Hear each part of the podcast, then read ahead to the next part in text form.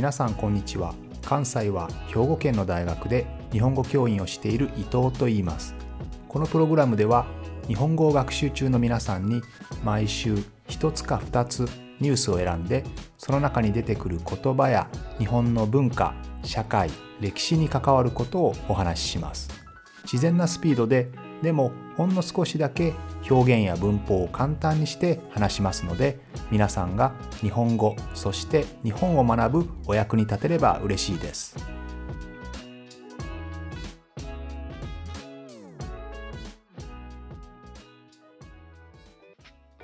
皆さんこんにちは。今週はトルコとシリアの地震ですね。このニュースで持ちきりでしたね、えトルコの南の方南部のシリア国境付近で起きた大地震ですけれども、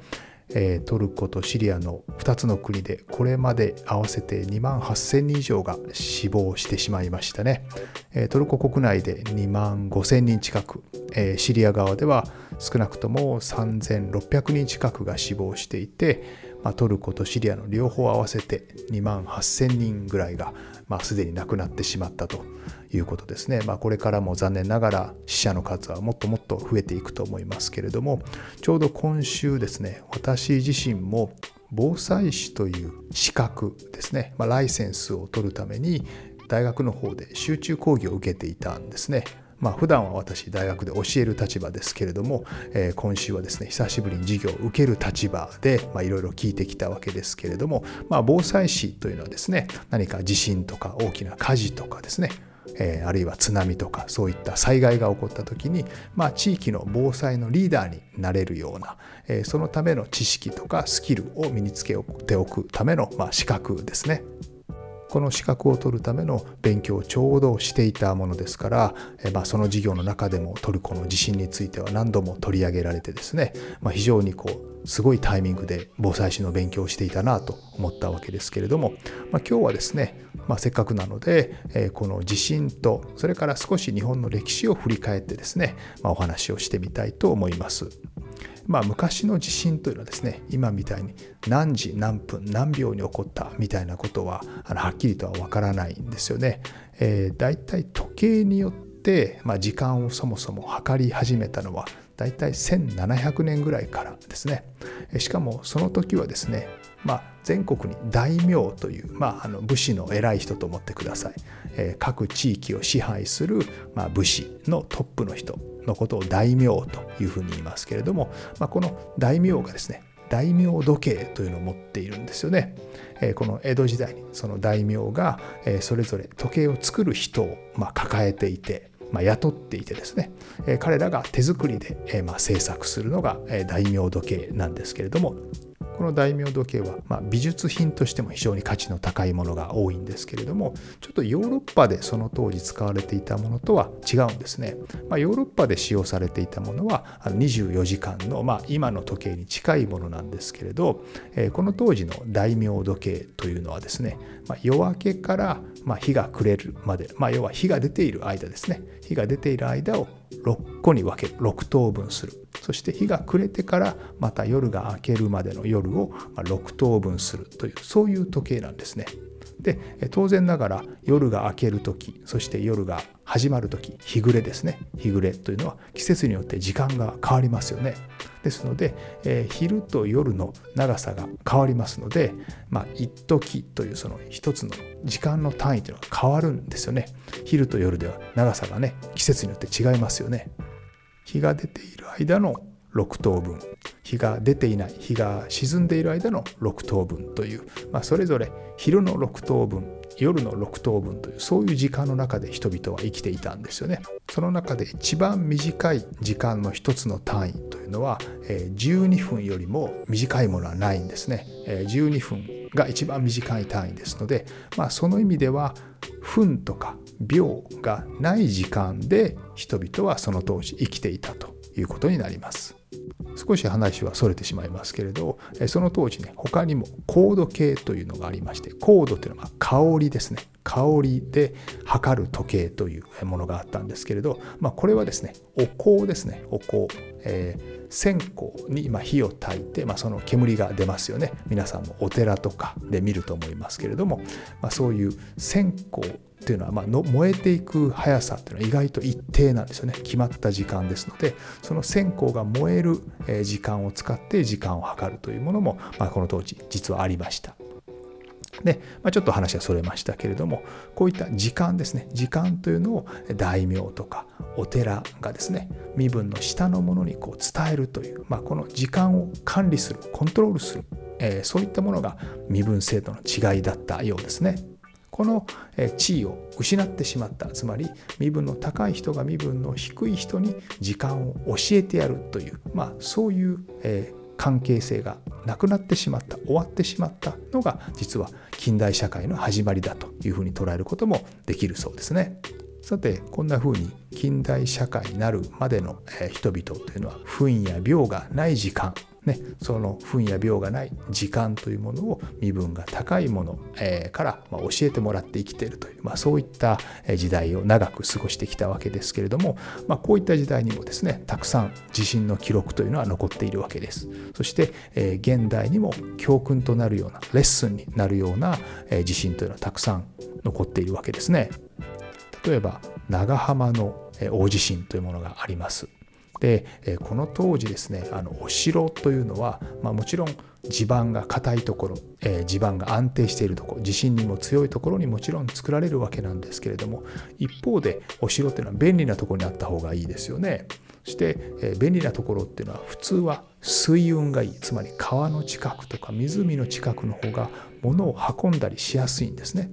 ただし水の近くというのは当然地盤が安定していないので建築技術が非常に高くないとそういったところに建物を建てるのは危険なんですよね。ですので川の近くというのは今でも少し土地が安かったりしますよね。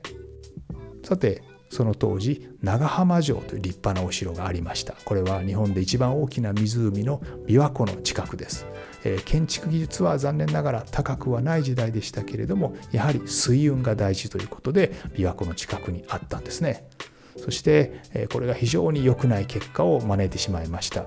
大きな地震が来て長浜大地震が来ましてですね、ま、お城は大部分が崩れてしまったんですよね。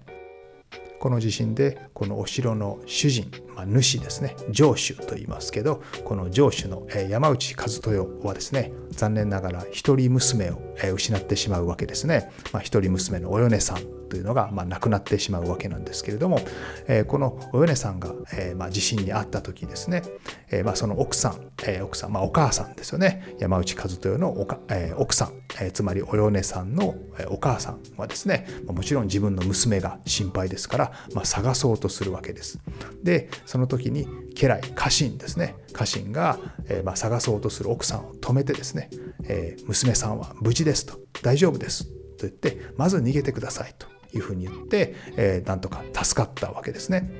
えただし実はこのえ家来が言ったことっていうのは嘘で、まあ、このお米さんという娘はですねおそらく死んでいるだろうというふうに家来は知っていたわけです家臣はそれを知っていたんですがもしそのことを言ってしまうともっと心配になって探してしまうえですので、まあ、とにかく無事だと嘘をついて大丈夫だと嘘をついてまず逃げてもらうということが大事なんですね。防災士の講義の中でも私も学びましたけれども、まあ、人々というのはですねどうしても無事かどうかをそこで探してしまう。自分が無事だった時に周りの人が大丈夫か特に自分にとって大切な人は大丈夫かどうかをそこに残って探してしまおうとするんですけれどもこれは良くないですね。また二次災害につながってしまいますのでまず自分自身が生き残ること安全なところへ行くことっていうのを大事に考えるというのがこれが防災の一番大事なことですね。震災で亡くなってしまう多くの例というのは、えー無事かどうかを確かめにどこかに戻ってしまうとか探し続けるとか、えそういったことによって、え二次災害につながっている例が非常に多いので、え基本的にはまずは自分の安全を第一に考える。でおじいさんとかおばあさんとかあるいは自分の娘とか心配になるのは当然なんですけども彼らも自分で逃げているはずだと思ってまずは自分自身が安全なところに逃げるというのを一番先に考えるのが大事だということでした。さてこの長浜大地震の10年後1596年にまた大きな地震、伏見の大地震というのが起こってしまいます。この時代はちょうど豊臣秀吉という武将が日本全国を統一した時代でしたね。ですので時代は豊臣秀吉の時代豊臣秀吉が最もトップの時代だったわけですけれどもこの豊臣秀吉の時代を終わらせてしまう。そのきっかけになったのがこの大きな地震なんですね。えー、というのは、えー、この当時ですね。豊臣秀吉は日本を征服しましたので今度はさらに、えー、次は朝鮮半島ですね。朝鮮半島に軍隊を送ってそこも自分の支配下に収めようとしていたわけですね。いわゆる朝鮮出兵というものですけれどもまあこれをこの戦争を行っていた真っ最中なんですね。そして戦争中ですのでお互いに死者を送りますよね。お前が降伏するのか。このような条件で戦争を終わらせるのはどうだとかね、まあ、そんないろんな交渉をするわけですけれども、まあ、当時朝鮮半島から豊臣秀吉のところに死者が来ることになっていたんですね。その交渉するための死者が来ることになっていた。でその時に、この豊臣秀吉はですね、彼らにまあ驚いてもらう、日本がどれだけすごい国か。え豊臣秀吉の自分の権力がどれだけすごいかを見せつけるためにですね、まあ、日本全国から美女を集めてですね豪華絢爛なお城でそれらの美女をまあ揃えてですね自分の権力を見せつけようとしたんですよね。そこへ伏見の大地震が襲ってしまいましたので実は残念ながらその集められた美女たちは、えー、そこで多くの人が圧死ですね、まあ、潰れてしま潰されてしまって死んでしまったという話でした。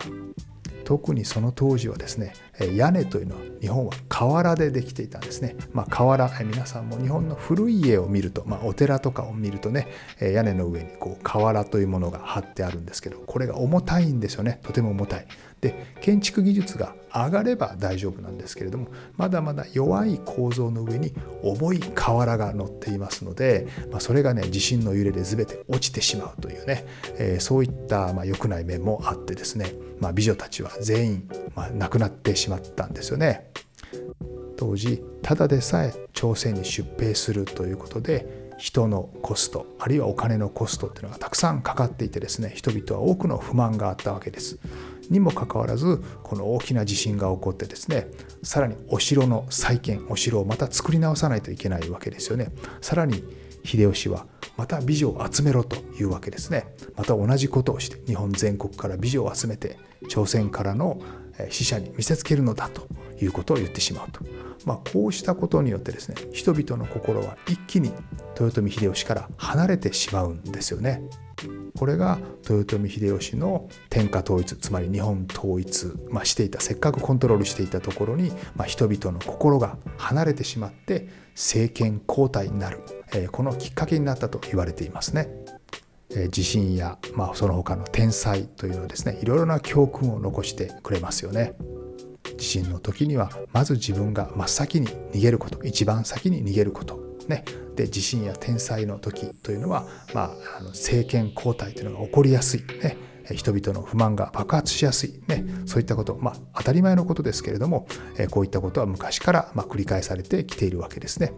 そしてもちろん最近の歴史の中で、ま、起こった地震についてもですね教訓というのはあの積み重なっていくわけです。例えば私が住んでいる神戸には1995年に阪神・淡路大震災という、まあ、皆さんの中でも知っている人も多いかもしれませんね。